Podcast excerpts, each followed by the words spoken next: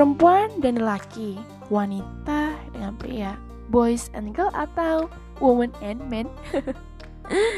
Cinta gak melulu mengenai dua orang aja, tapi juga mereka. Gue yakin kita semua punya cita cinta yang ingin dibagikan. Sekarang, setiap malam minggunya di podcastku, gue akan berbagi cerita dengan kalian tentang komitmen, permasalahan, atau pengalaman-pengalaman yang tak terlupakan yang pastinya ada sedih, duka, canda dan tawa semuanya ada di podcastku. Di podcastku pastinya akan membawa inspirasi bagi mereka yang sedang haru membiru.